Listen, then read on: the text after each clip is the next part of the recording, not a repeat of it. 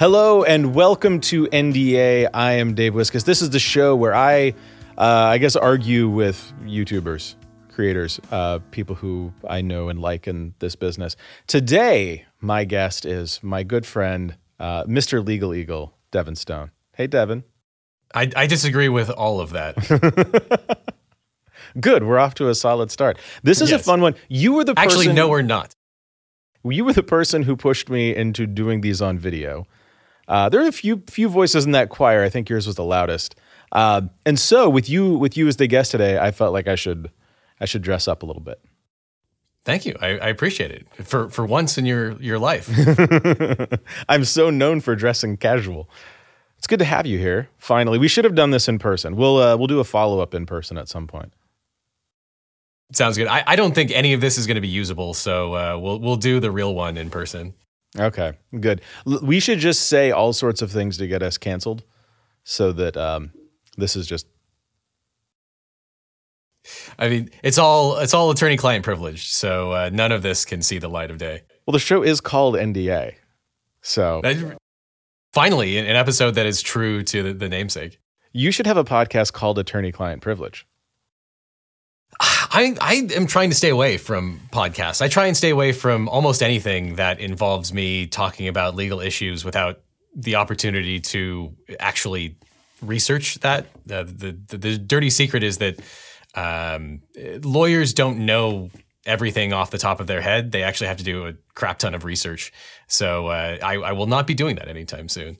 Uh, you don't talk about legal stuff. You can just talk about like I don't know creator economy stuff. Why don't you start a YouTuber podcast, Devin? yeah, like like everybody else in the space. Yeah, Uh, yeah. You could become a consultant. You could become a guru.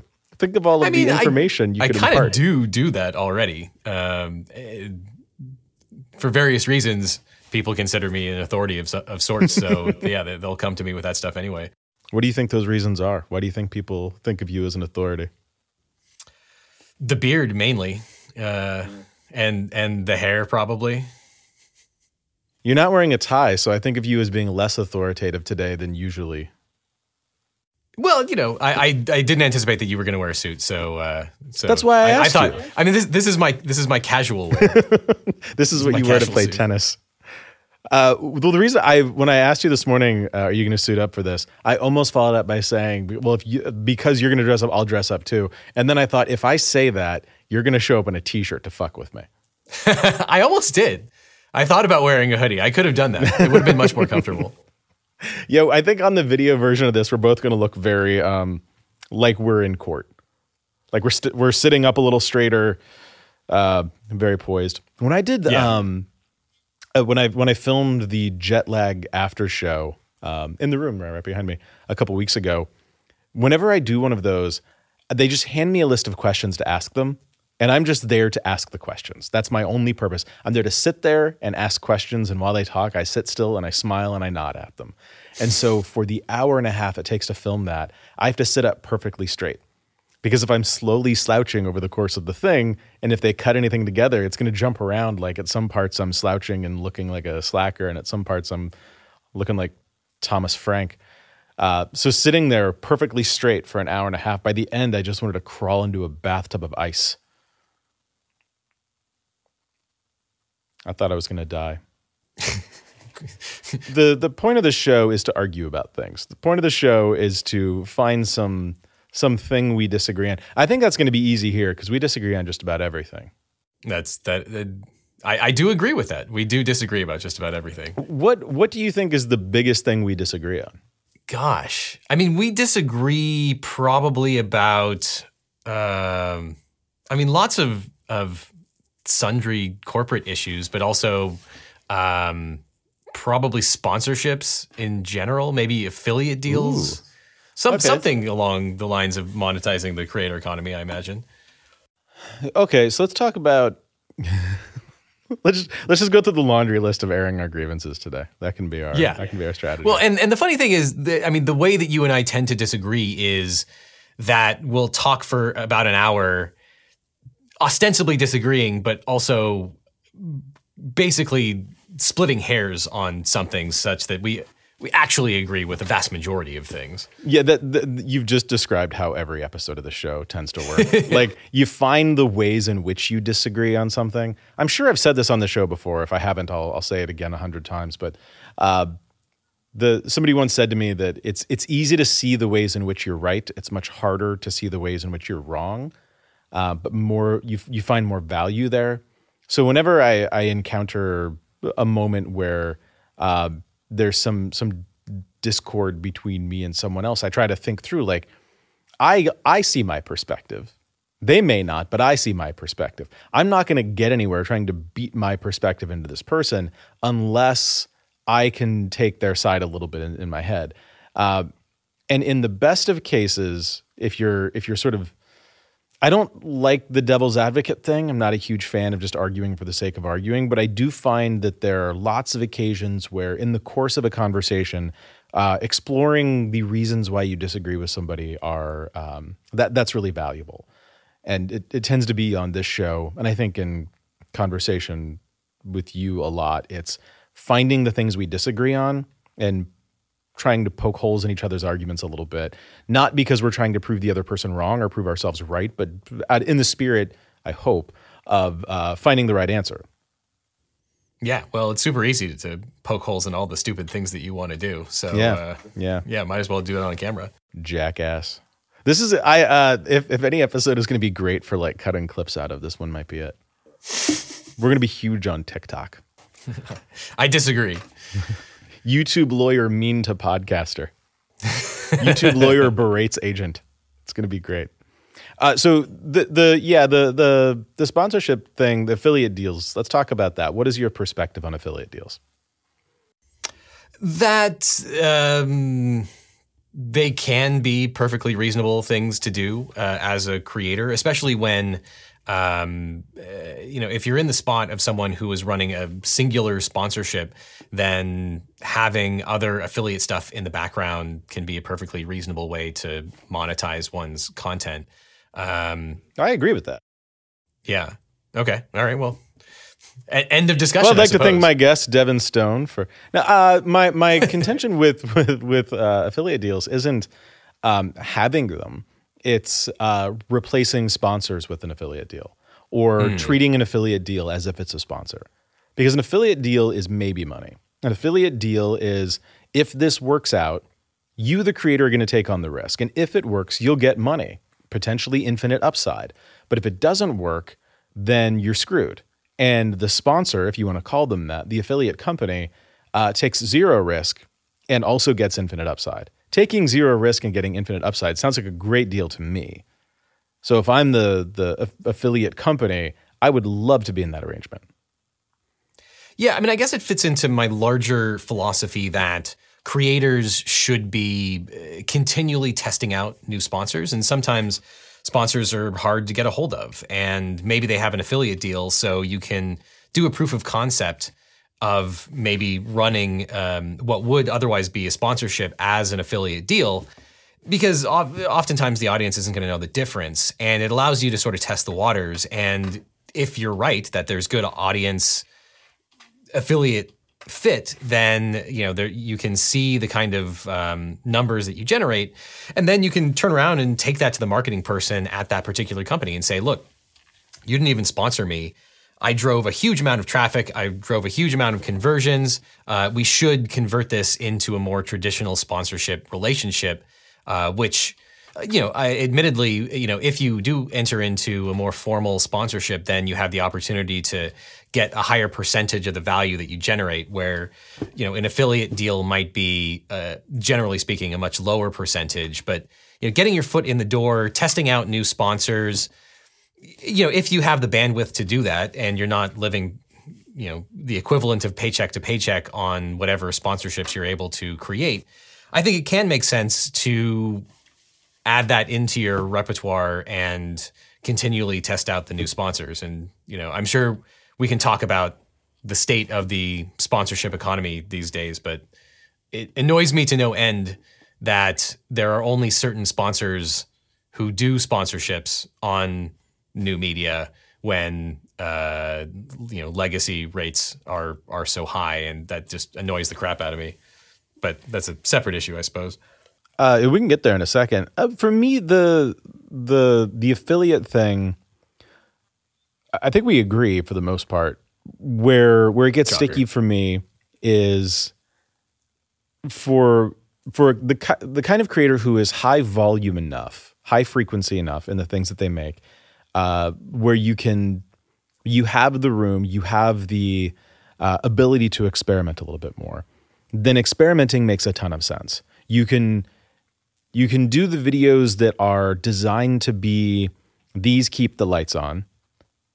Uh, do one of those a week. And if you're doing two videos a week, you do one a week, these keep the lights on. The other video intended for more experimental plays. Do things with affiliates.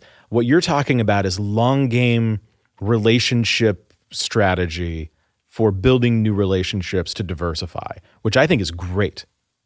That is an excellent thing to do. If you're a creator who makes one video a month or even one video every 2 weeks, your your flexibility to take on the risk of those experiments is very different. And where I think creators fall into a trap is thinking that you can either just throw affiliate links into the descriptions of videos that already have sponsors and think that that won't have any consequences, or trying to stack multiple sponsors in a video, which only an insane person would ever try to do, uh, or people who are willing to sacrifice guaranteed today money for maybe tomorrow money, which generally creators don't want to do anyway. So that's not as as big of a thing. But I think for for me, it's um, if you can get everybody on board with there are some things you do that are intended to be experimental long game plays, and some things you do that are, are the safe keep the bills paid things for today. Uh, then then I think we're on the same page.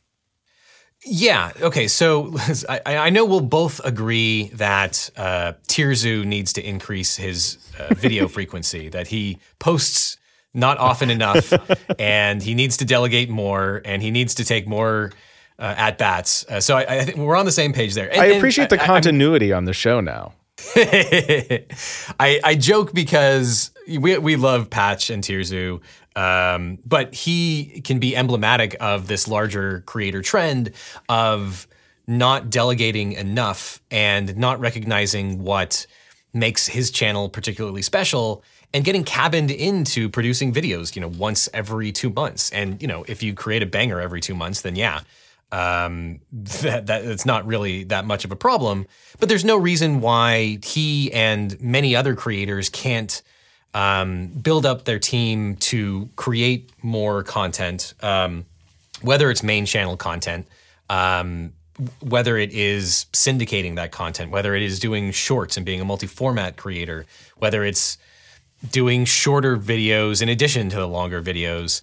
Um, I, I'm I'm a big proponent of uh, variety and robustness when it comes to almost every aspect of the channel, whether it's the the format, the series that you can do, um, potentially the talent that's on screen, and the sponsorships. Because you know we've seen very recently very high ticket sponsors just implode overnight, and even where the sponsor hasn't imploded.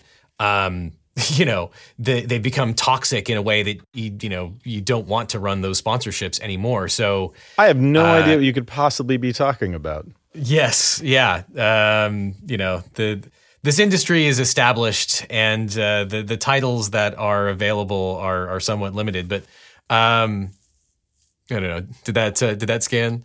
Um, I got you. but yeah, I mean, I think that uh, success. Any creator who's able to get ten thousand subscribers is is capable of getting hundred thousand subscribers. Anyone that's capable of getting hundred thousand subscribers is capable of getting a million subscribers. And you know, if you're talking about the view count, that is this is the same. So um, it's just a matter of of recognizing that your channel is a business and that you need to delegate and expand your team to be able to do that. And I think that whether it comes to team members and delegation or whether it comes to the sponsorships that you're running, it makes sense to expand and be robust as long as you're able to do that in a safe, sort of still ROI positive way. Yeah, I'm having um uh, I don't think there's a spoiler in here. I'm talking to a reporter from Mashable later today about um the uh, implications for creators with uh, potential impending recession, and I I debated should I even have this conversation? Is this a, an article I want to be a part of? Because the framing of the question when they had tweeted about it, what, it, it made it seem as if there was a presupposition that creators should be anxious because there will be a recession. Um, I don't know that I fully agree with that, or at least if there is a maybe there's a recession coming, maybe. Who could say? Uh, whether or not it'll affect creators is not a one to one with is there going to be a recession? And if it does affect creators, that doesn't mean it's going to affect creators in all genres on all platforms in the same ways. So the presupposition that creators should be anxious and be making plans for the impending recession to me feels a little fe- fear mongery. Uh, I don't I don't think that that is the intent uh, of the article. Having read the the reporters' other stuff, that doesn't seem like that's their jam. Uh, so I'm happy to, to have the conversation. But my when when I think about what should creators be anxious about if there is going to be a recession, who should be worried? The people who should be worried. Um, actually, I'll take one step further back. There's a I won't name the company. Uh, there's a, a thing that that they a company that started reaching out to creators a couple days ago, uh, where they they they basically want to buy fractional shares of YouTubers. So established titles, but for human beings who make video content, I guess. Uh, I, there's a bunch of things that are problematic about this, uh, but the biggest one is that it. Who is the sort of person for whom that works? Who is the sort of creator for whom that works? Uh, the the sort of person. It, it's almost like this is a system designed to prey on the notion that there is an impending uh, recession or there is an impending end to your current uh, situation, and you'd better stock up now by selling your future to these strangers. Right. Yeah, I mean, I think those observations dovetail nicely, and I expect that we'll probably be on the same page uh, on this. But I mean, I have I've had the converse the recession conversation with a number of different creators, um, and my feelings on on that are probably pretty similar to yours, which is that if I could choose a industry to be in when it comes to a recession or whether it comes to you know a covid scenario where you're forced to basically live at home not interact with people um, well gosh i would choose a, an industry that has extremely low overhead that is scalable up or down and is um, available to people for free and supported by you know advertisements um, and you know luckily um, we happen to be in that exact industry. And um, what we you know everyone freaked out at the beginning of covid that advertisers were going to go away and and, and even behold, even advertisers the, did. Sponsors freaked out a little bit. Yeah yeah very um, briefly and you know it happened that most of the sponsors that we deal with are also in a similar scalable position uh, where their ad spend can be ramped up or down. Their marginal cost is basically zero. So you know, all most of our sponsors were very well positioned to um, provide you know their services to people during a recession when they were stuck at home on their computers. Um, so yeah, as it turns out, other than a small blip at the beginning of the pandemic, creators made out like a like a bandit. Um, because of that industry. And I suspect that that same pathology holds true in a recession too. That you, if there is a larger rec- recession, people will cut back on lots of things. They'll cut back on going, to, you know, to bars, going out and uh, spending lots of money on travel. But they they won't spend they won't cut back on watching stuff on YouTube because effectively all of that stuff is free. You could pay for YouTube Premium or not, um, and you can watch it for free. So I, you know. It's possible that ad rates might go down, but my feeling has always been that really um, YouTube is going to continue to eat the lunch of legacy media that uh, given the choice, I think people will continue the trend of spending less money on television and radio and spending more money on new media like YouTube.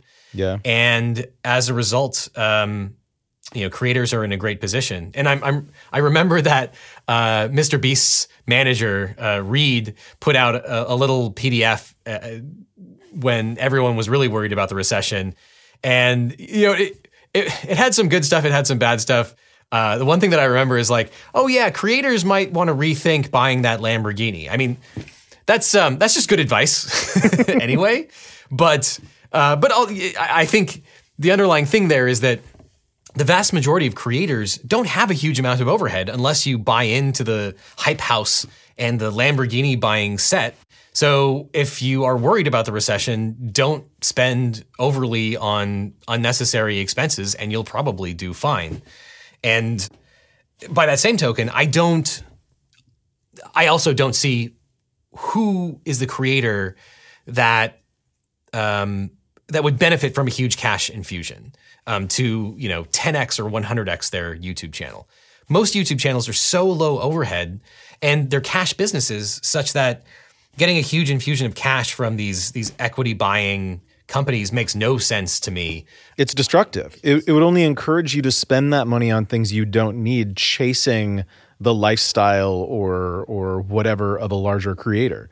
Yeah, I mean, it seems really predatory that you know you get an upfront infusion of the AdSense that you were going to make over a year or two anyway, but you get I don't know sixty percent of that upfront, and then uh, you know this company gets the remaining forty percent over time, and it's just yeah, um, it makes it makes no sense. I mean, it's it's for people that are innumerate um, that want the money to spend on a Lamborghini without really figuring out what yeah. the the best path is for their channel. Yeah, how does the math work on that? That if it's 64, then it ends up being like a 50% a 50% loan that you didn't need to take.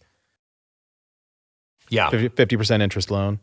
Like, yeah. and uh, I, I want to start making T-shirts that say this: Nobody is fifty thousand dollars away from being Mr. Beast. Nobody. Yeah. And the thought that taking a cash infusion is going to change the trajectory of your channel, it just won't.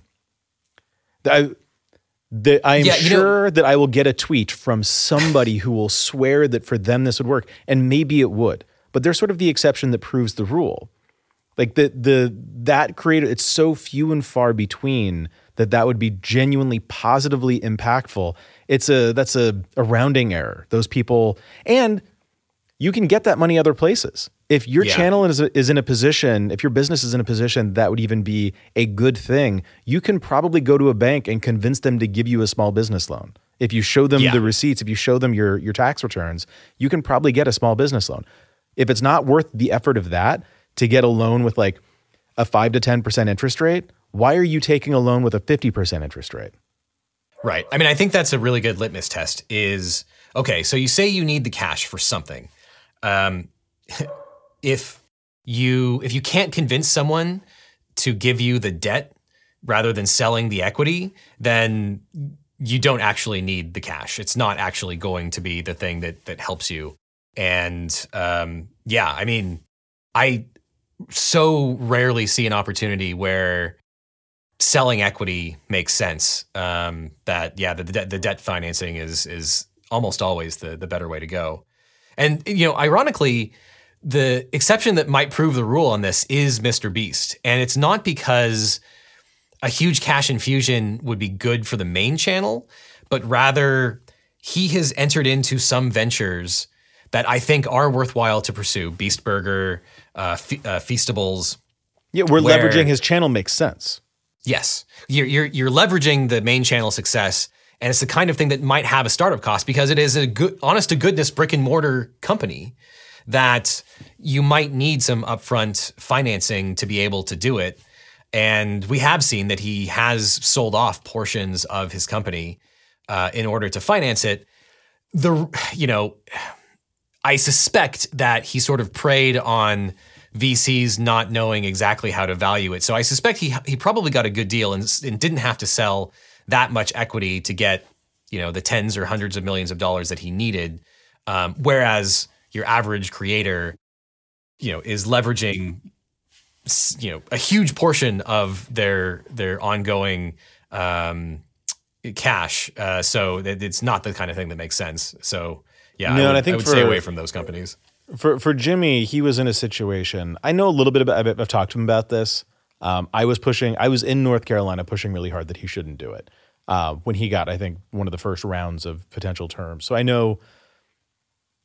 I I I'm talking out my ass, but I know a little bit. Um, my understanding is that by the time he got to a place where a deal was even on the table, he already had uh, the channel, he had Feastables, he had Mr. Beast Burger, he had the merch line, he had enough businesses set up that he's not just leveraging the channel.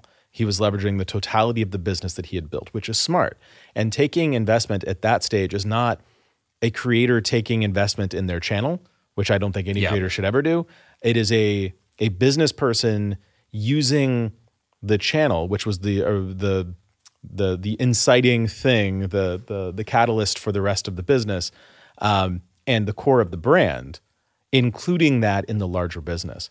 But I right. believe, and I could be wrong on this, I believe that there's like some carve out in there that if if uh, if anything happens, he keeps his videos. Mm. Again, could be talking to my ass, but I believe that there's something like that. Which yeah, that, that would be a smart way to do it, but nobody else should look at him and say, I need to do that.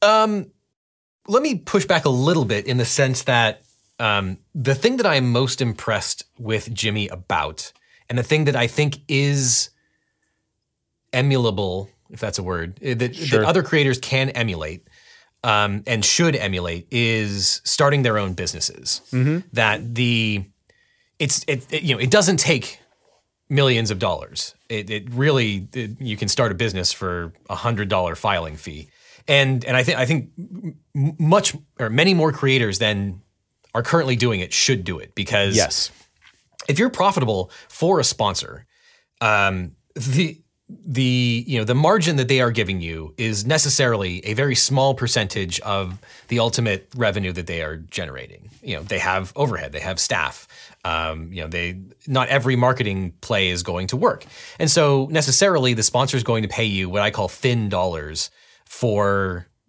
the stuff that you're doing. Now, granted, those sponsorship dollars are still a lot bigger than sort of mass marketing, AdSense related stuff where you're just placing ads that are not even necessarily connected to to your channel. Uh, those are the, the the really thin dollars.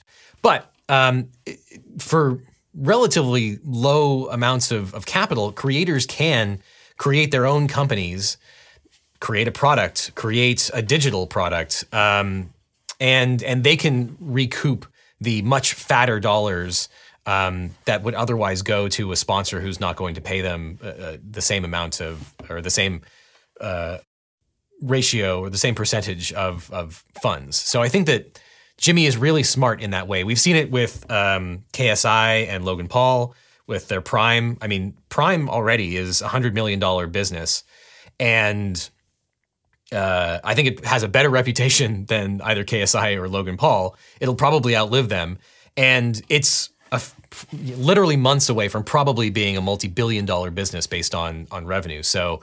Um, all of that stuff can be replicated on a smaller scale, and that's a a way you can really turbocharge your channel is if you own the business that is the sponsor. I don't know. I think creators getting together and building businesses that have a brand apart from any individual creator is a crazy idea and it would never work. Impossible. I always try to be careful to not let this become a show about Mr. Beast. I think that is the trap that everyone falls into uh, with these creator economy podcasts. It is an easy trap to fall into because he's such a big, obvious target and so many people are trying to emulate what he does. What I want to make sure that I don't ever do is become one of those, well, here's what he did, so here's what you should do. Because if we're talking about titles and thumbnails, yes, follow his example all day, every day. if we're talking about business strategy, asterisk. If we're talking about content strategy, asterisk. If we're talking about uh, social strategy or uh, the the way you pursue your audience. There's asterisks on all of this. But the yeah. biggest thing I would say when it comes down to it is easy to look at him and say he has done interesting things in business. I should follow that lead as a creator. I should do what he's doing. In the same way that it's easy to say he's got lots of views, I'm going to make a Mr. Beast style channel, which, spoiler, fucking everyone is doing. And if I were one of those creators, I would be really nervous uh, about at what point is the audience saturated? At what point is the market saturated? At what point does the audience move on? And now you only have skills in copying a person who's no longer the height of popularity. Maybe you learn Yeah. some video skills along the way. Maybe you make some money along the way, but you're not prepared for a future that has moved be, uh, beyond you. yeah. I mean- well, I mean that, that that's the danger in any discussion of the creator economy is that some advice is uni- basically universal. Anyone at any level can adopt it. Right. Some of the advice is bad and should not be adopted uh, on on any level at any place. And uh, people succeed in spite of the bad advice. And then there's the advice that depends on the time and the place. That Yeah. it might be good for one person, and it might be bad for another. It, it depends. So, you know, Jimmy is doing some things good, uh, just doing some things well. He's doing some things poorly, and some things work for him that wouldn't work for others. And so, you know, the trick is obviously figuring out what category all this stuff falls into. But I, I would say that the there are a lot more people that are not creating their own businesses that should than there are people who are creating their own businesses when they shouldn't. I, I think the- type one versus type two error. Where I'm going with this, and it, it goes back to the um, established titles, but for human being YouTubers, a question that I, I will often pose to a creator is Is this your job or are you building a business? Like you should be thinking of, your, of yourself as a small business owner. And I think that the, the trap that it's easy to fall into and the trap that this company that I won't name um, is perpetuating, or any of these like payday loan style, we're going to give you money up front for your AdSense, or we're going to give you money up front for whatever, or we're going to give you insane amounts of money to syndicate your content, and we're going to make you sign crazy deals where if you don't stay with us forever, you have to give us the money back, which, all right. Uh, what all of these things kind of perpetuate is the notion that you are the business. And I think that's an easy trap to fall into. You, as a creator, are not a business. Um, I remember when Marina Mogilko became the first and, and hopefully last creator to take investment in themselves personally. Yeah. There was a big discussion, at least in in our circles, around like, wow, that that sure does sound like a totally different concept from a long time ago. That's um, cool. Uh, you are not the business. And I think that it's easy to look at Jimmy and think that, well, he did this. People are investing in him. These, the whoever is investing money in that brand, they don't own a piece of Jimmy. They own a piece of an enterprise that has scaled up and has proven itself to be a money making venture. He is at the center of it, but his disappearance from that venture is is calculated into the uh, the cost of, of purchasing equity. That risk is baked in. You as a creator, small YouTuber getting hundred thousand views per video, you're amazing and uh, like you you are the heart and soul of the creator economy. But you are not a business. Your channel is, and you got to be really careful not to uh, allow the predators to attach things to you personally that are more about the business. And when your channel is your name or when the channel is entirely you, it's really easy to blur that line.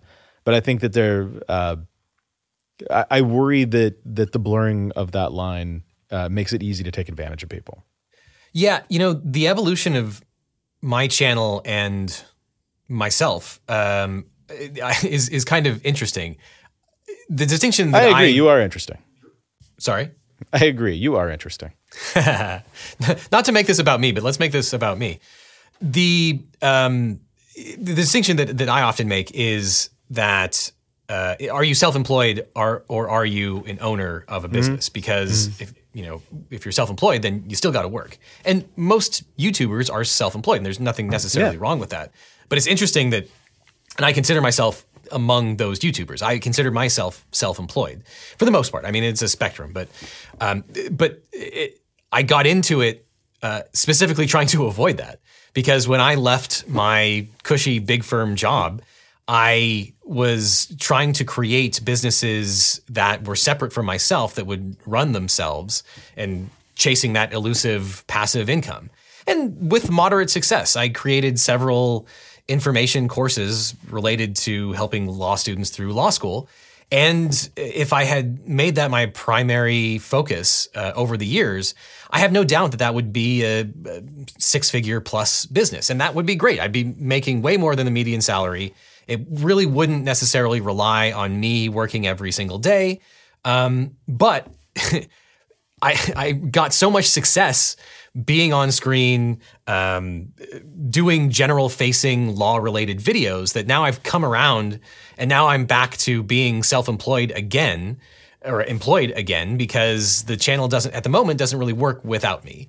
So, in that respect, I consider myself self-employed, and and that's fine. It's definitely a, much better job than when I was at the the the big firm. But I also recognize that there are things that I can do to create more of a business, to become more of an owner that will not only make the YouTube channel more profitable, but it might allow me to step back from being on screen if I ever wanted to do that, even though I have no interest in doing that right now. Well, in my mind, let me say that differently. So, who in our space has done anything like this successfully? My first thought goes to our good pal Wendy. You got Wendover Productions, you've got Half as Interesting, you've got Jetlag. All three things don't have his name. And even the thing that you associate most with Sam, Wendover Productions, um, is not, it, I, wouldn't, I don't even know if it's the biggest of the three anymore. Yeah. Uh, yeah, I, I, think that's a good example. I think Thomas Frank is also a good example, even though the name of his main channel is Thomas Frank and the name of his second channel that is exclusively focused on Notion for reasons that I do not understand is called Thomas Frank Explains. Despite that, and we can debate how terrible that, that uh, of a name that is for his, his second channel that is focused only on Notion. Let's put that aside for the moment. He is has created a reputation for himself notions. as creating, and it's well earned, the best Notion related content out there, and not just video content, but actual add-ons for the software Notion. Um, right and and frankly, I mean, I, I think he should he should work out a deal where I think he he gets uh, equity in Notion. Um, but uh, putting that aside, his business is you know a six figure per month business exclusively focused on Notion add-ons, and I think that's only going to expand. So um, he is on the path to expand away from being self-employed, and he has other employees that help him out with all this stuff. Um, so I think Wendy is probably the best example with Wendover Productions and Jetlag, but I think Thomas is not too far behind. Thomas, I, I, worry, is still so reliant on himself as the core of the brand. Even if you go to, he has the um, like a how-to YouTuber uh, guy. I forget what it's called now. I'm blanking on it. Sorry, Tom. Uh, but if you go, it's like nothing but pictures of him and links to his videos. And it's like, this could be a great resource of if it were just like a little de-Thomasified. Right now, it feels like yeah. he's trying to sell me something because I think he comes from a genre where that is how you do things. Not because he's that guy. He's not that guy. And my biggest frustration with Tom is he always comes off as that guy when he is the least that guy guy I've ever known. Uh, but that like I am here to sell you guru things. And he made the argument, I believe, on this show that he engages in those communities because he thinks that it's good to have a voice that doesn't believe those things in those conversations. Okay, fair enough. But when you go to those tools and all you see is his face and the name Thomas Frank, Thomas Frank, Thomas Frank, at what point can he walk away from it if he's not young, fit, and pretty someday? Does he keep being that central figure? Or does it make more sense for him to start branding it away from him a little bit, include other voices? And I don't think it's something you can do overnight. Right. Yes, uh, the I agree with that 100. percent The only thing I'll add and slightly push back on is that while the, his main channel, Thomas Frank, is inseparable from Thomas Frank, I think he does not have that hard of a row to go down to rebrand the second channel to oh, I agree. make it not reliant on his face, to call it something else other than Thomas Frank explains, to make it more generalized content such that he doesn't need to be the actual person on screen. I don't think most people go to his Notion related videos and rely on Thomas Frank or or even get that much additional value from the fact that it's Thomas Frank, which is in contrast to his main channel. So Um, should he ever want to rebrand, I don't think it would be that hard for him to do that related to I don't think his so Notion either. stuff. He can just be the central place that you go to when you want Notion content. I don't think it'll be hard. Uh, I just think he should do it sooner rather than later. Mm-hmm. Thomas Frank explains in a genre that is like notorious for mansplaining. A man's name explains. It just, I don't know. Yeah, he should have called it the Thomas Frank Inforium. uh, and then his Twitter account uh, is Tom Frankly. So everyone thinks his last name is Frankly. There's layers of confusion here. Maybe Yeah. go with that or something. I don't know. I don't know. But who else in Yeah. this space, um, other than than Wendy with his uh, explainer videos, documentaries, and game show, um, or Thomas with his um, uh, lifestyle advice, Notion tutorials, and uh, ten part tweet threads? Uh, who else in this space, in our corner of the the world here, is doing what you would consider to be uh, uh, building what you'd consider to be a business, not just being self employed? Not that many people in the educational YouTube space. At least nothing comes to mind. But looking outside of our own genre, um, there is um, oh gosh, the the name escapes me, but um, there's a famous vlogger that has a coffee company, and and obviously you know people like Graham Stephan have expanded into running their own coffee and tea related companies. Um, Didn't that you know, not work out? Didn't didn't Bankroll not do too well? Didn't he make a whole Oh, video it's about it's this? no. I mean that it's classic Graham Stephan clickbait. It's fine. The they the they had to increase their price because the price of all of their um, the the goods went up. So you know that's the the terrible thing that he had to do. Um, Okay. And then you have you know other creators creating energy drink companies. We saw with Logan Paul and KSI. That I mean, we can debate the the merits of it, but the the Nelk brothers, the Nelk boys, Nelk did boys. something similar. Um, there is Yikes. an interesting channel called think it's Mike's Off Road Recovery, where it's just content where this guy rescues four by fours that get stuck in the dirt or the beach, and he has um, a line of basically these these straps that you connect to your car to someone else's car. And you wouldn't think that that would be a huge business, but it's enormous. I mean, it's I think multiple millions per year, and it's Mike's off-road branded uh, ratchet straps or whatever. And um, so uh, the examples are out there, and the money that's on the table is ridiculous. Um, but you you know you need to have good product market fit. it doesn't have to just be products. I think the thing that Wendy's doing is he has built out a video production company Yes. where at some point you can swap his voice for a different voice and you get documentaries or explainer videos that are uh, on par with what you're used to. Uh, I think at some point the format of jet lag, if if Sam wasn't on the show for a season, but Ben and Adam still were, you can still get the same amount of excitement around the show, uh, at least in the the short term, and you can you can build that up to where you could eventually have him step away entirely. The brand, the format works independently of an individual person.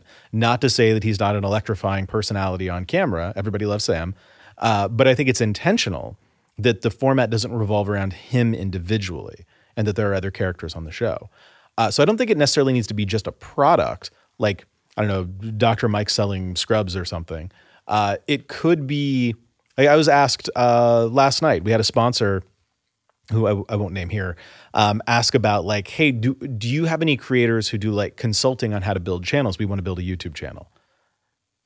That's a whole enterprise that that could be scaled up around just doing that uh, creators leaning on their skills and building businesses around the skills they've developed as creators is just as valid as the uh, the content they produce, the type of content they produce, um, or any products that would be attached to uh, their brand as the audience knows it today. So doing like straps for uh, a channel that does that sort of thing that makes sense and that's good. But do those things continue to sell if the channel goes under?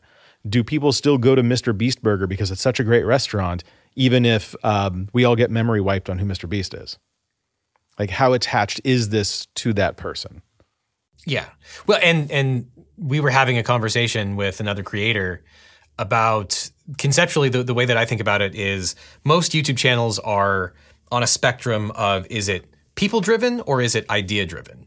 And you know, it's it's not binary, but there are channels uh, that exist solely because the people are invested in the hosts. So, Yeah. you know, probably Casey Neistat would fall into that example.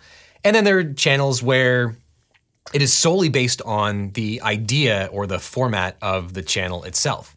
And as much as I would like to think that people care about me as a personality, uh, what I have found is that when I lean into the video or the channel being about me as uh, an individual human person, people don't really care that much, um, which uh, is sad on one level, but uh, by the same token, it frees me up to focus on the idea and the information that is being conveyed by my videos.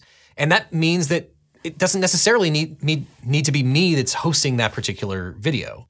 And the interesting thing about Jimmy is that I think his videos are mainly about the idea that, you know, last person to take their hand off a Lamborghini wins the Lamborghini.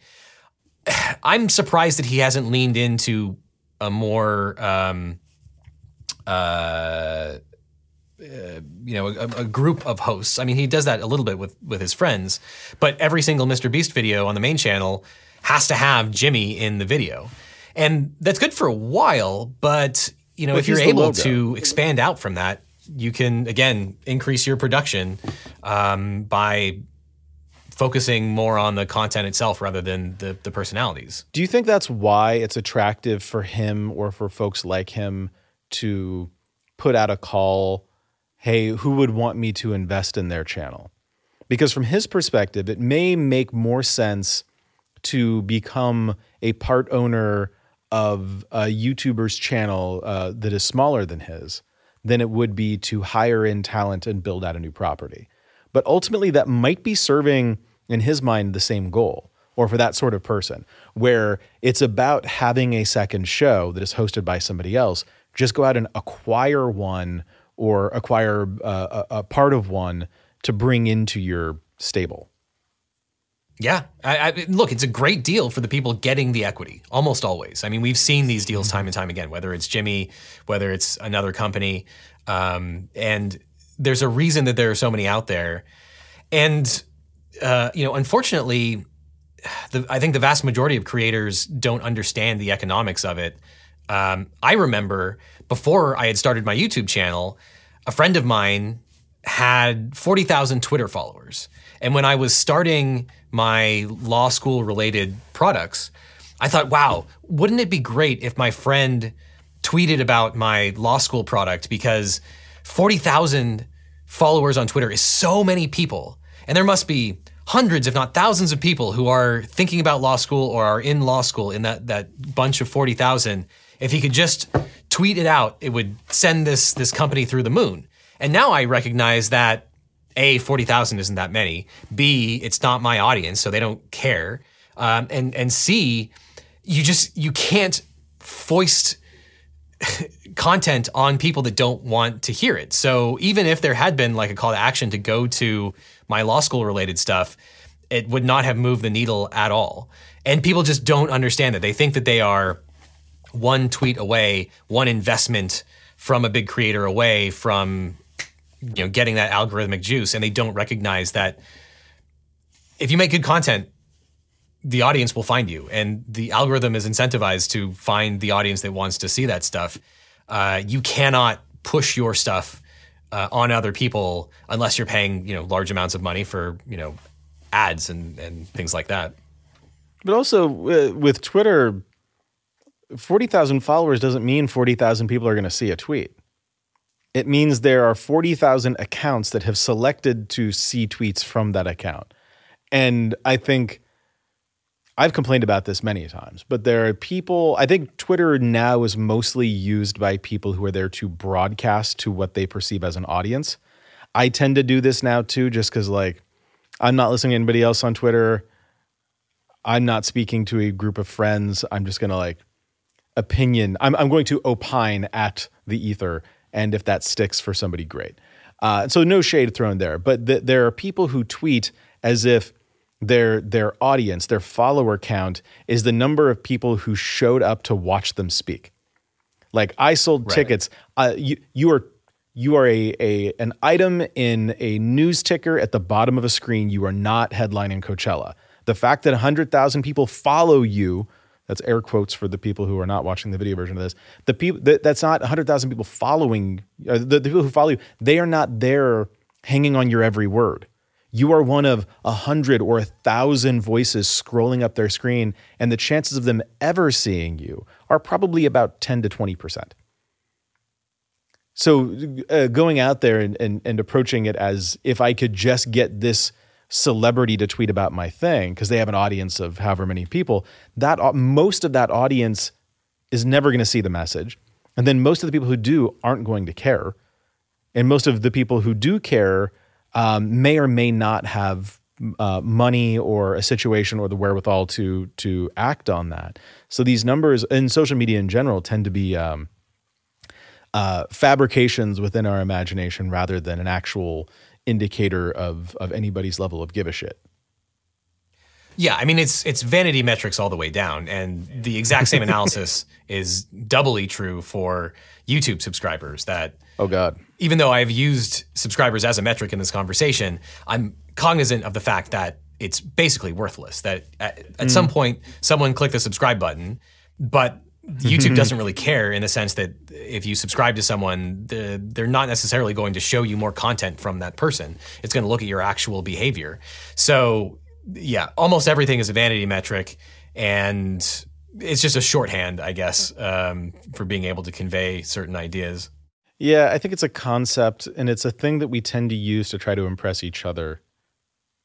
Rather, it's it's a metric of success. Like if you told me that the amount of money that you had accumulated, uh, if if the total amount of money you've ever been paid by every job you've ever had is twenty million dollars, that's an impressive number. But if you then follow up with, "I have sixty dollars in my bank account," that's impressive, but in a different way.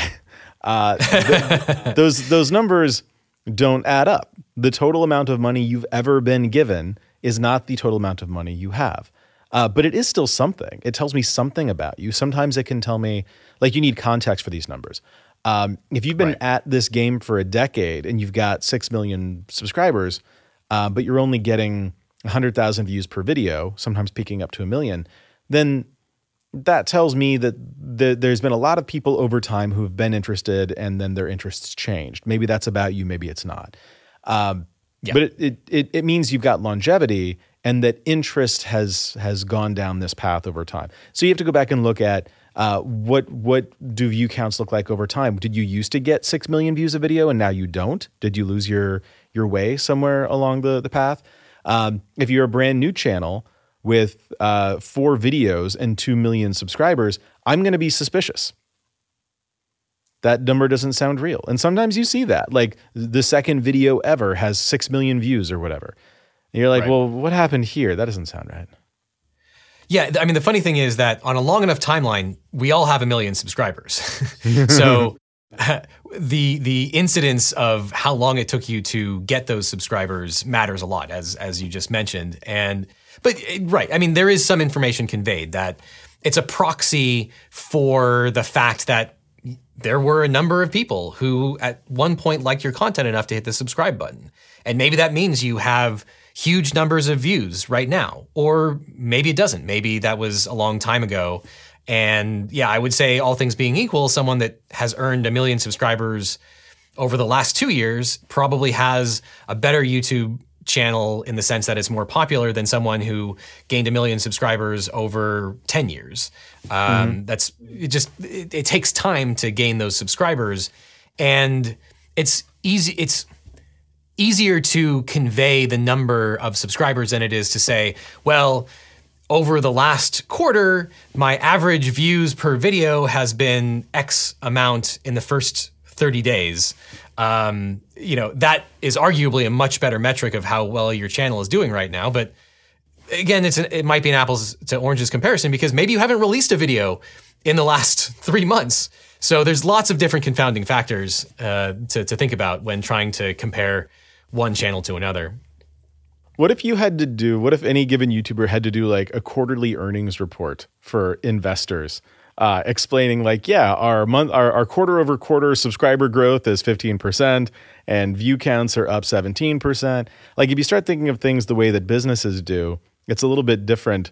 Uh, like I could, I could go out and announce today the number of people who have ever subscribed to Nebula. Our subscriber count. Is that impressive? Absent any other context, is that impressive?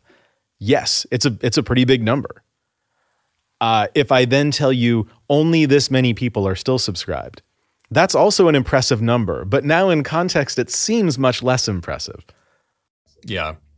Uh, so like we pick and choose the information that we we share with each other. When you are a creator talking to other creators or, or even framing your business in your mind, what are the metrics you should care about? Like where uh, for you, when you look at your growth, if you look at analytics every day or every week or, or however uh, much attention you're paying, what are the metrics for your business, Devin, that that you look at as uh, signs of health? Yeah, I mean, it's funny that you mentioned sort of a quarterly report because I basically do do that for my channel because I do zero percent surprised. Sorry, I'm zero percent surprised. That of oh, course yeah. you do. it's a business. So I need to keep tabs on things. And yeah, my KPIs would probably include the number of views that my average normal video gets in the first 30 days, specifically looking at the views in the first seven days, because those are the views that tend to drive the most and the highest percentage of conversions for sponsors. Um, after uh, after the first seven days, it tends to drop off pretty significantly. And you know, we've we've debated a lot why that is, um, but I think that the the best theory is that if there's a huge spike in views after the first seven days, it's probably because the video is getting viral views, and viral views, by definition, are not your core audience. They're going to a wider audience that maybe don't care about you, maybe don't trust you, maybe actively hate you, which happened when I made a video about uh, Dhar Mann and how his video about law was was really stupid, and it did four million views in the first sixty days. But most of that People were Dhar Mann fans who were saying, "You don't understand. It's it's about the message. It's not about whether it's legally accurate or not."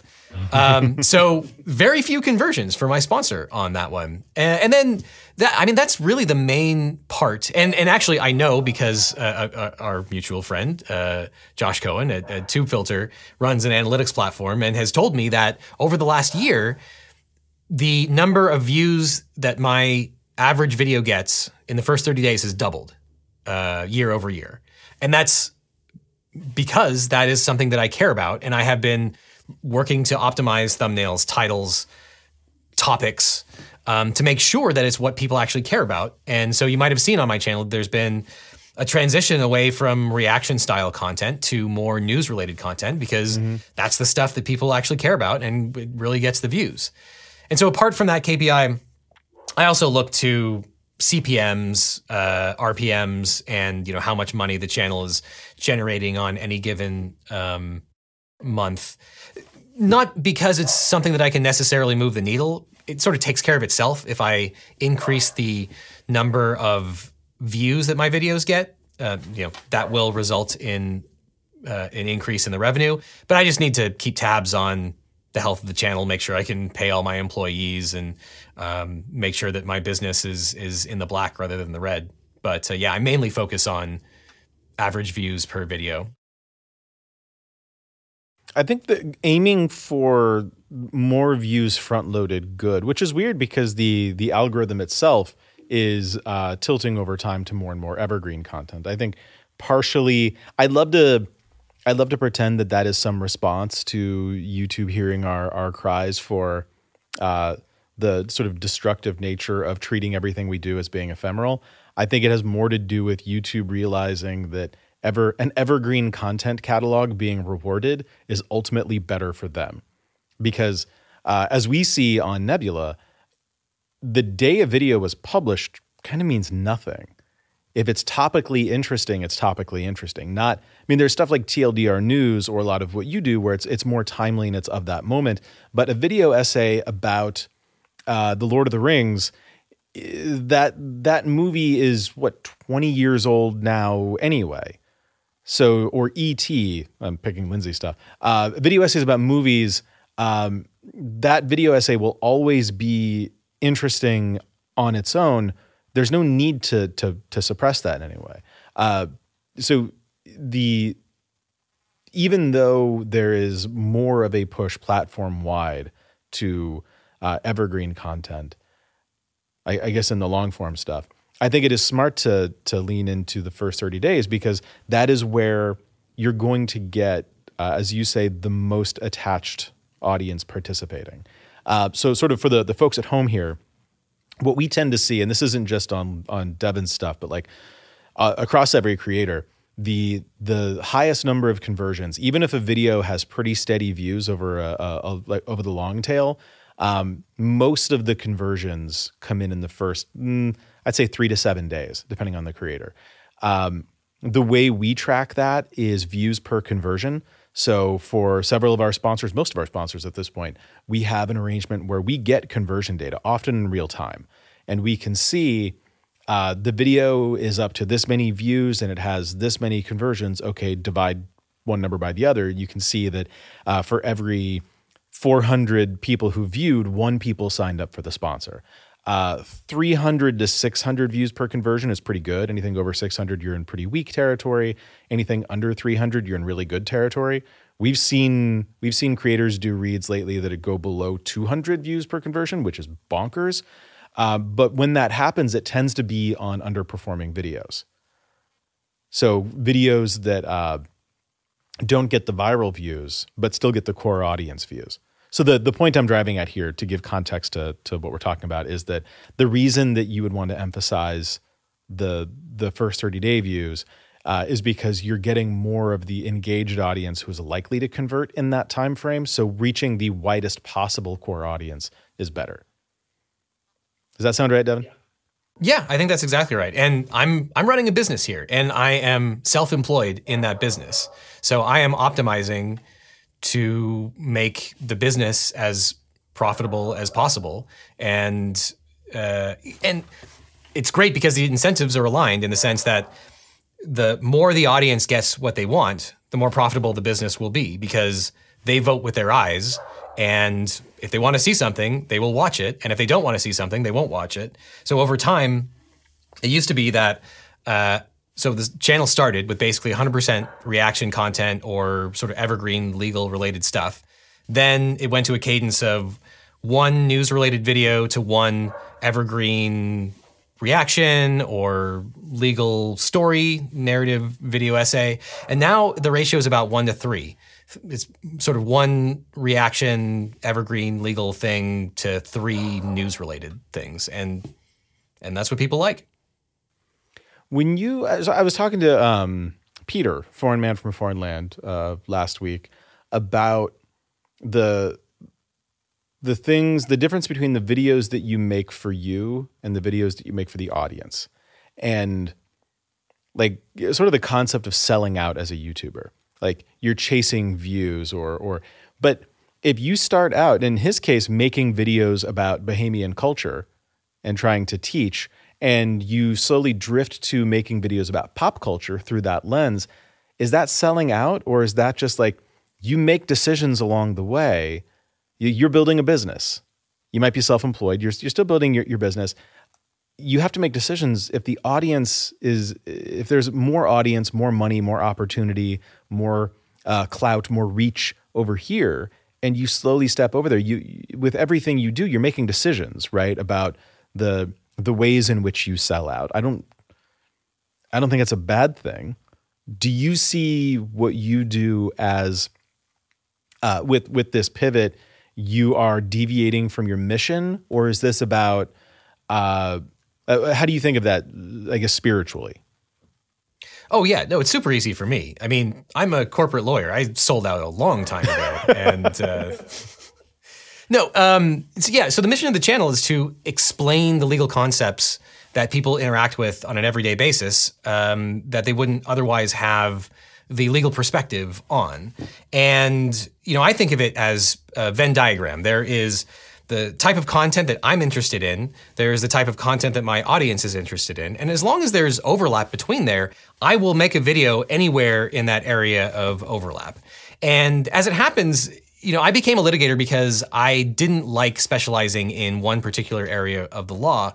And so in practice, on an everyday basis, you know, a client would come to me or my firm and they would have some sort of legal issue to deal with. And with rare exceptions, no one had dealt with this particular issue. And so it's the job of the litigator to become familiar with that area of the law, even though they might not have never, they might not have ever practiced in that particular area. Mm-hmm. And, uh, you know, in, in, on my channel, that happens every single day that depending on who's president or what crazy legal thing has happened in the news, it's probably not something that your average lawyer has dealt with and has familiarity with. And so the job, as I see it, is to then understand this area of the law and apply it to this thing that has happened in pop culture or the news, and then distill it down to its essence so that I can explain it to non lawyers. And I think that process is incredibly interesting. I get to learn new things every single day. My intuition on these things is not always right. And that's one of the reasons that I try to avoid live content is because the uh, corpus of American jurisprudence is incredibly vast, and there's always some statute or some case that's out there that, unless you actually read it and research it and find it, you wouldn't necessarily know the answer to these questions. But that's what my YouTube channel is about. So it's incredibly fulfilling to be able to learn something new and to be able to explain that to the audience. And I think that's the real value proposition of the channel. And the format that that comes in, it doesn't really matter to me whether it's in the form of a reaction, whether it's in the form of a news related video. I'm happy to make any of that content. And I'm basically, eh, all of my videos, regardless of the format, is a Trojan horse for me to explain the law to people. And whether that Trojan horse comes in the form of talking about a news clipping or a movie, I'm happy to make that content. Do you think that being YouTube's lawyer has made you a better lawyer? Yes. Um, in a, in a number of different respects. One is that the sheer breadth of the topics that I have learned in furtherance of, of making the videos is incredibly broad. And so generally speaking, a lawyer is not like a doctor in the sense that a doctor, when you graduate from medical school, you kind of know how the whole body works. And the body, in terms of biology and physiology, isn't going to change. And a doctor has a superficial knowledge of just about everything when it comes to the human body. A lawyer, when they graduate from law school, knows almost nothing. Um, and it's a it's an apprenticeship that you learn on the job and you tend to go deep into really small areas. And so the breadth of the things that I have learned in furtherance of the of the channel, I think makes my knowledge much much broader than your average attorney. Um, I would say it has really made me a better educator because I've just put in so many reps in distilling these things, getting feedback from the audience. This resonated. This did not. Um, I have I've definitely become a better educator and a better legal educator than I was initially. So so that's fulfilling too. Um, which I can. I, th- I think lawyers serve a very valuable service um, in society. Not everyone agrees, but I think everyone agrees that educators fulfill a valuable sure, role. Sure. Uh, I can I can already fill uh, I, I, can already feel the the tweet mentions filling up with the doctors saying uh, arguing the other side. I, I'm going to assume that the doctor argument would be that while the body doesn't change, medicine does. Uh, and that is not to uh, to to I don't know take an unnecessary uh, uh dissonant uh, perspective on what you're saying, but but rather I think I think that supports what you're saying. I think that um, for a doctor, you you learn how it works and the ways in which it changes are changes that are uh, above the core body of knowledge. Whereas for a lawyer, the core body of knowledge itself is what's constantly changing. Uh, Yeah. I coming into this, I, I wouldn't have asked that question if I didn't suspect where the answer was going to go. Although that would have been hilarious if you're like, no, I'm way shittier now. Uh, but because I would have assumed, uh, for rightfully or not, I would have assumed coming into this conversation that you doing this job for for this much time um, may have softened up your your skills uh, softened up your your approach to if you had to go into a courtroom or if you had to work a a, a case, um, only because like you'd in my mind you would have been out of practice. But hearing you talk, it's it, it actually sounds like the sorts of things you have to do to prep for a case, the sorts of things that you have to do to be uh, lawyery are the the same things you're doing now. That's genuinely surprising for me. Yeah, I mean that's exactly right. And also, your average interaction with a judge, let alone a jury, is that this judge might have spent five minutes looking over your case before dealing with whatever hearing you have to deal with that day, and you're number 19 on the docket out of 50 hearings that morning. And so, a lot of a litigator's job is actually distilling the important parts of your case to someone who actually is not that knowledgeable about either the facts or necessarily the important law that's at, at issue. So, um, you know, my public speaking I think has gotten better. Uh, my researching has probably gotten better. Um, and you know, the procedure of litigation is is honestly just not that hard.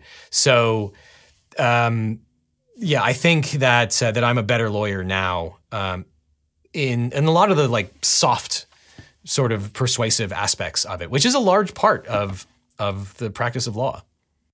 Do you think, uh, uh, as I was coming into the office today, I was thinking about the the concept of YouTube experts, uh, mostly uh, in the context of uh, like the gurus and the coaches and the the the people who like the what's the old thing like those who can do, those who can't do teach. Uh, I think it was Woody Allen who said, "Those who can't teach, teach gym." I would say those who can't teach become YouTube gurus. Uh, I'm not a fan of that kind of.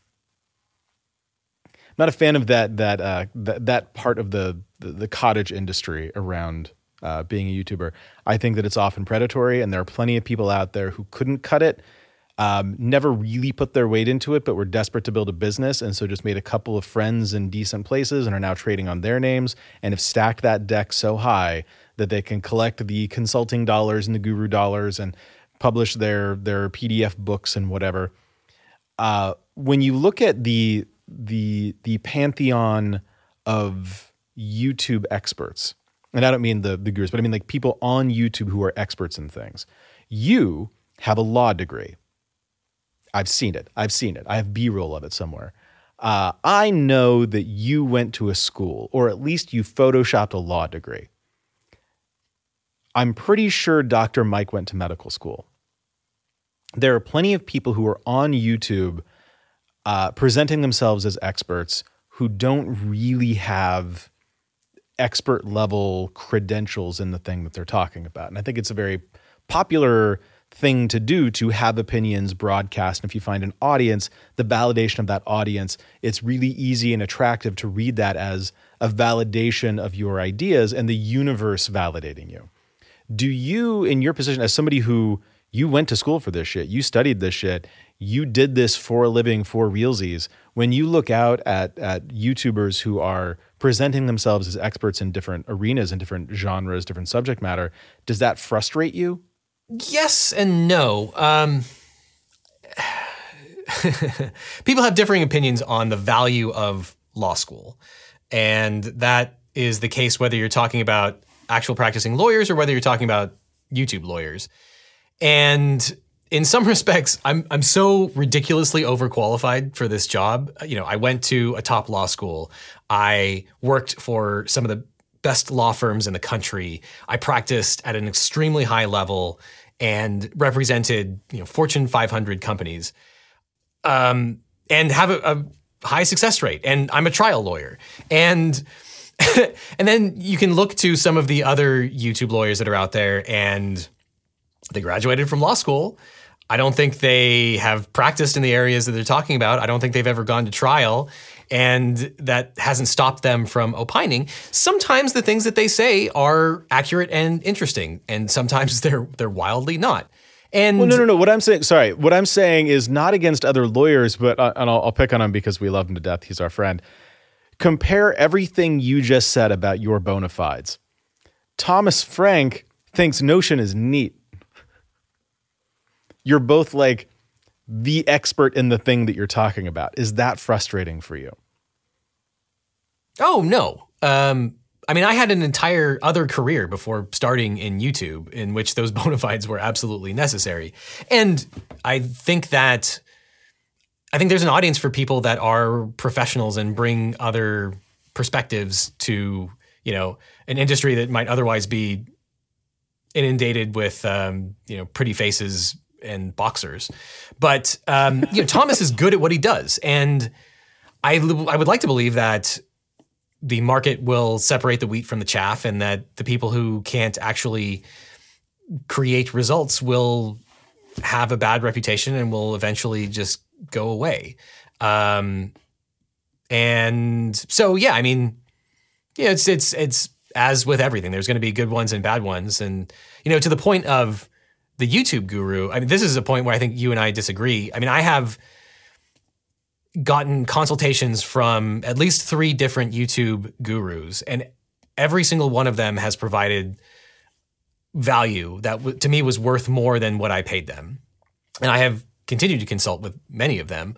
And um, if for no other reason than sometimes getting someone else's perspective on things can be valuable, whether the actual advice is may may not be. Um, I won't dispute the point that there's a whole bunch of people out there that are just preying on people who want to make it big on YouTube and think they're one consultation away. Those people are out there. Um, but the number, like, so much of what we do is not intuitive. And the number of things that those YouTube gurus taught me that I thought something was the case and it just wasn't, that is perhaps the most important thing. Um, I mean, it's what led to me actually starting the channel as it exists now the channel started as singularly focused on law school related content. And I was worried about losing that audience. I had about 15,000 subscribers, and I was worried about losing my audience of law students by making more general law focused content.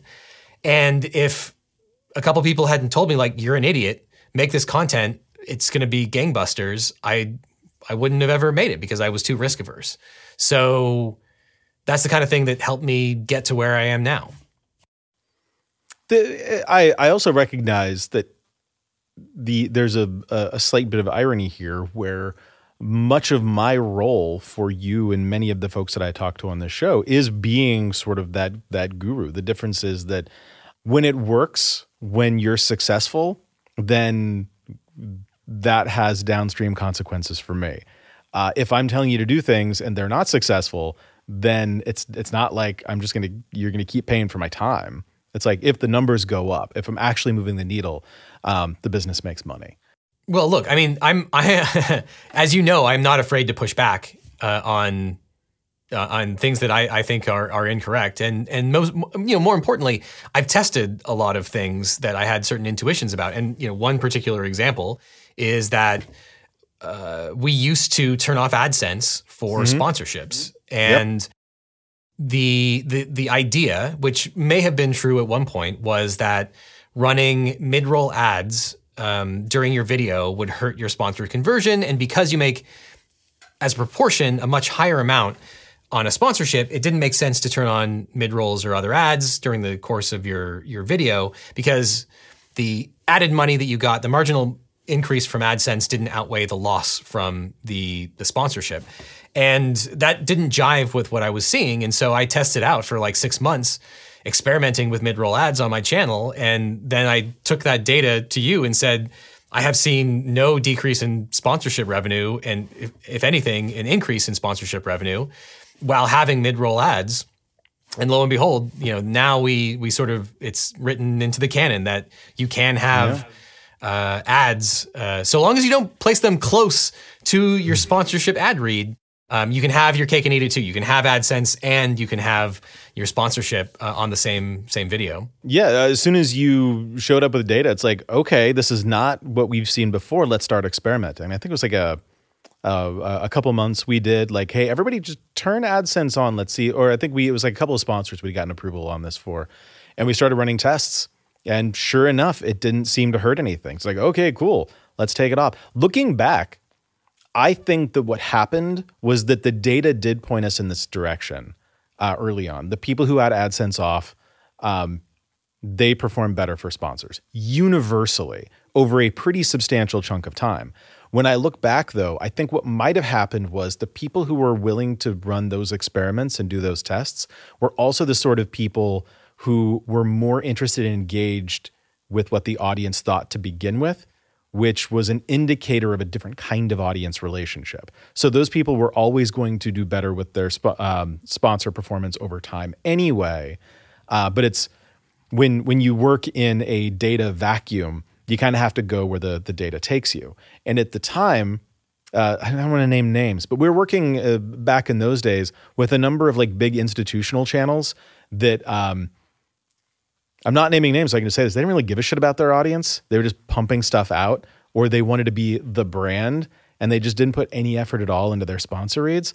And the people who did, um, Wendover, Real Engineering, uh, the people who, uh, RealLifeLore, Second Thought, the people who really put the energy into let's build a great sponsor read in a way that like rewards the audience for paying attention, they saw giant jumps. And so there there's a couple of variables there that that you know may not have been possible to account for at the time. Um, and then as we moved more and more away from working with those sorts of institutional uh, style channels, uh, it became just more and more true. But the the point there is that uh, you're 100% correct. As soon as we saw the data, let's verify the data in whatever we can. And if the reality changes, let's go where the reality takes us.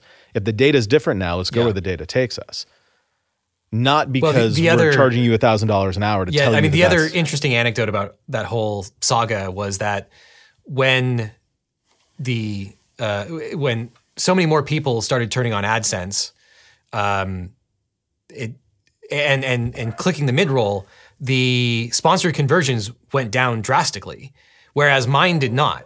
And luckily, uh, our um, data uh, specialist took a look at it, and and what we saw was that if you automatically place the mid rolls, YouTube sees that there's a giant dip in audience retention right at your sponsorship. Oh, that must be the greatest part to put the the mid roll ad, which screws up because no one then gets to your sponsorship because there's mm-hmm. an ad right there.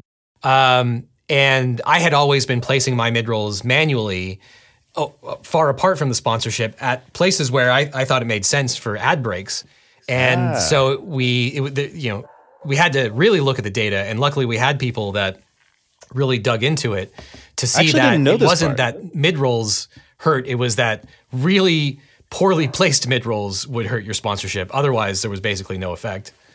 Uh, the the idea that YouTube would see the dip in retention at the start of the sponsor read as the best place to put an ad, I I didn't know that. That was Laura, I'm guessing. Yeah, well, I mean, we we started experimenting, and then the the talent agency said, "Oh, we need to turn off mid rolls because they're killing conversions," and I just didn't. I, I, basically, I had an entire year of making AdSense um, when I wasn't supposed to. So and, wait, I, you know, went, while, went, while, you're on while you're on the record, I just want you to to confirm that you uh, did not abide by the terms of the contract for a year. Uh, I was not in privity with that contract. uh, I was not bound by it. Uh, there was a it, it, was the the IO and the MSA mm, between the talent mm. agency and the sponsor that uh, I wasn't in privity with it, so I was not in breach of contract. Well, um, I, I, well, but I was I was keeping an eye on my conversions, and it's so lucky that we have the conversion data and I had access to it. So I could run these experiments and see whether yeah. it was hurting me or not. And I, you know, getting frankly, the conversion data is the magic. That's the that's the real difference. When you have that, you can do experiments like this. But it was always my philosophy that like this is my money to experiment with. If oh sure. if I or my you know I, I should have the option to say I don't care if it's going to hurt my sponsorship conversions. I'm going to run AdSense. Um, And so, uh, as it turned out, you know, I was I was able to run these experiments. I was able to see the click through data. I was able to see the conversion data, and I ju- you you know, even though other people's conversions were going down, it just didn't make sense to me. And so I provided my own ad hoc data to Laura, the the um, information specialist at the time, and and they were able to um, take a deeper dive and figure out the causation there. And and now we live in a world where creators can make as much in sponsorship as they do from AdSense and vice versa. That's incredible. Uh, shout out there to Laura Hedrick, who's now our chief marketing officer. Uh, that is exactly the sort of thing Laura would enjoy digging in on. So I'm not surprised. I didn't know that. I didn't know that bit. That is really good context. Um, the the notion that you can go in and play with the data, I think that might be one of the bigger things that creators miss out on. Because all we normally look at is the AdSense bit. Uh, sorry, the um, the YouTube analytics bit. Right. Yeah. So, it, well, uh, you know, I know I'm preaching the choir, but the, the data is incredibly important. And whether you put your head in the sand or not, you're still affected by the data because you know we see lots of creators um, working with suspect sponsors um, for the payday, and maybe that payday is mm-hmm. significantly more than their regular sponsors. But you you and look, you might get a one-time payout, and if you're not running that many videos per year, it might make might total economic sense to get a huge payout from a crappy sponsor who never comes back. But if you don't perform for that sponsor, you might not have the con- the conversion data. But here's here's the, the the one simple trick that they hate. If they come back, you were ROI positive, so you should ask for more money. If they don't come back, then you were not ROI positive and you didn't perform. So maybe you need to lower your rate if you want to work with that sponsor again, or maybe you just need to work with a different sponsor. And your performance will vary sponsor by sponsor. So it's not like a one size fits all, but you know, whether you want the conversion data or not, a sponsor, you know, only cares about one thing, and it's disgusting. No, a sponsor cares about whatever their KPI is. And it's probably conversions if you're dealing with internet focused sponsors. Mm-hmm. Maybe it's not. Maybe it's an awareness campaign. Um, who knows what? Maybe it's email signups. But um, whatever it is, they know what their KPIs are, and they're they have a target that they want to hit. And creators are bound by those targets, whether they are aware of those targets or not. So you might as well find out that information. If you uh, my asterisk there for you, if they come back, you're ROI positive. Maybe uh, it might be that they just see that there's potential for you to be with a few small tweaks. If they come back and they won't tell you how close you were, then you are definitely ROI positive. If they won't share with you the context, if they won't say you weren't quite on goal, but we think that with these changes or because of these factors or whatever, if they're not sharing information and working with you, just assume that you're ROI positive and you should raise your rate. And if you try to raise your rate and they said that's too much, ask for proof that it's too much. Now we're just giving advice. Yeah. So all yeah. you kids out there listening to this show, starting your YouTube channels, that's how you do things. Uh, the business of being a YouTuber, uh, even that, I hate saying YouTuber. I hate that word, but you know what I mean. Uh, why are we giving YouTube all this credit for our work?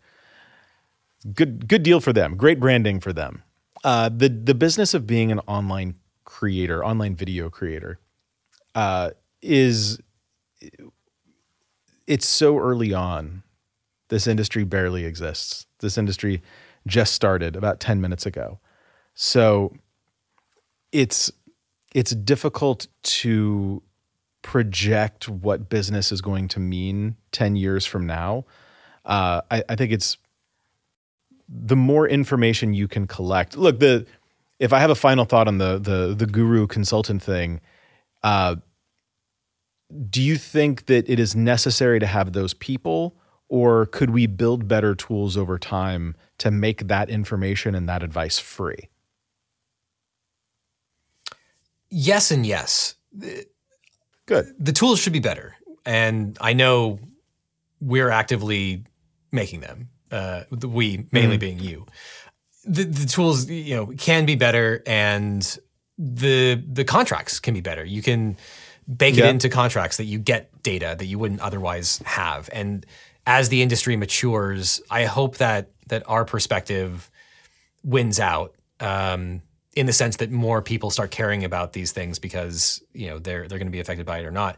I think there will always be a place for one-on-one consulting that a one size fits all tool is great, but sometimes one size doesn't fit all. And if you have people that have institutional knowledge and can tell you something that applies to you in that particular situation and can tell you what other advice is important at this particular time and place, I think that's important as well. And I have always found value in that, whether it is a YouTube guru, and you know, not all are created equal, um, or whether it's tennis lessons, having someone who knows what they're doing and can take what they know, change the language and the message so that it resonates personally with you based on what you understand and your particular situation.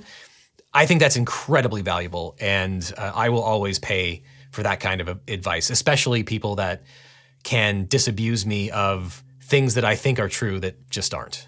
All right, we've I think gone over on time a little bit. There's so much Oh, left yeah. for us to argue about. Uh, can we do another one of these in real life?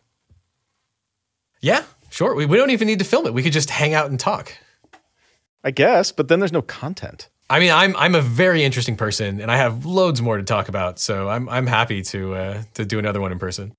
All right. Uh, for more of the interesting things Devin has to say, it's what youtube.com slash legal eagle. Yep, that's me.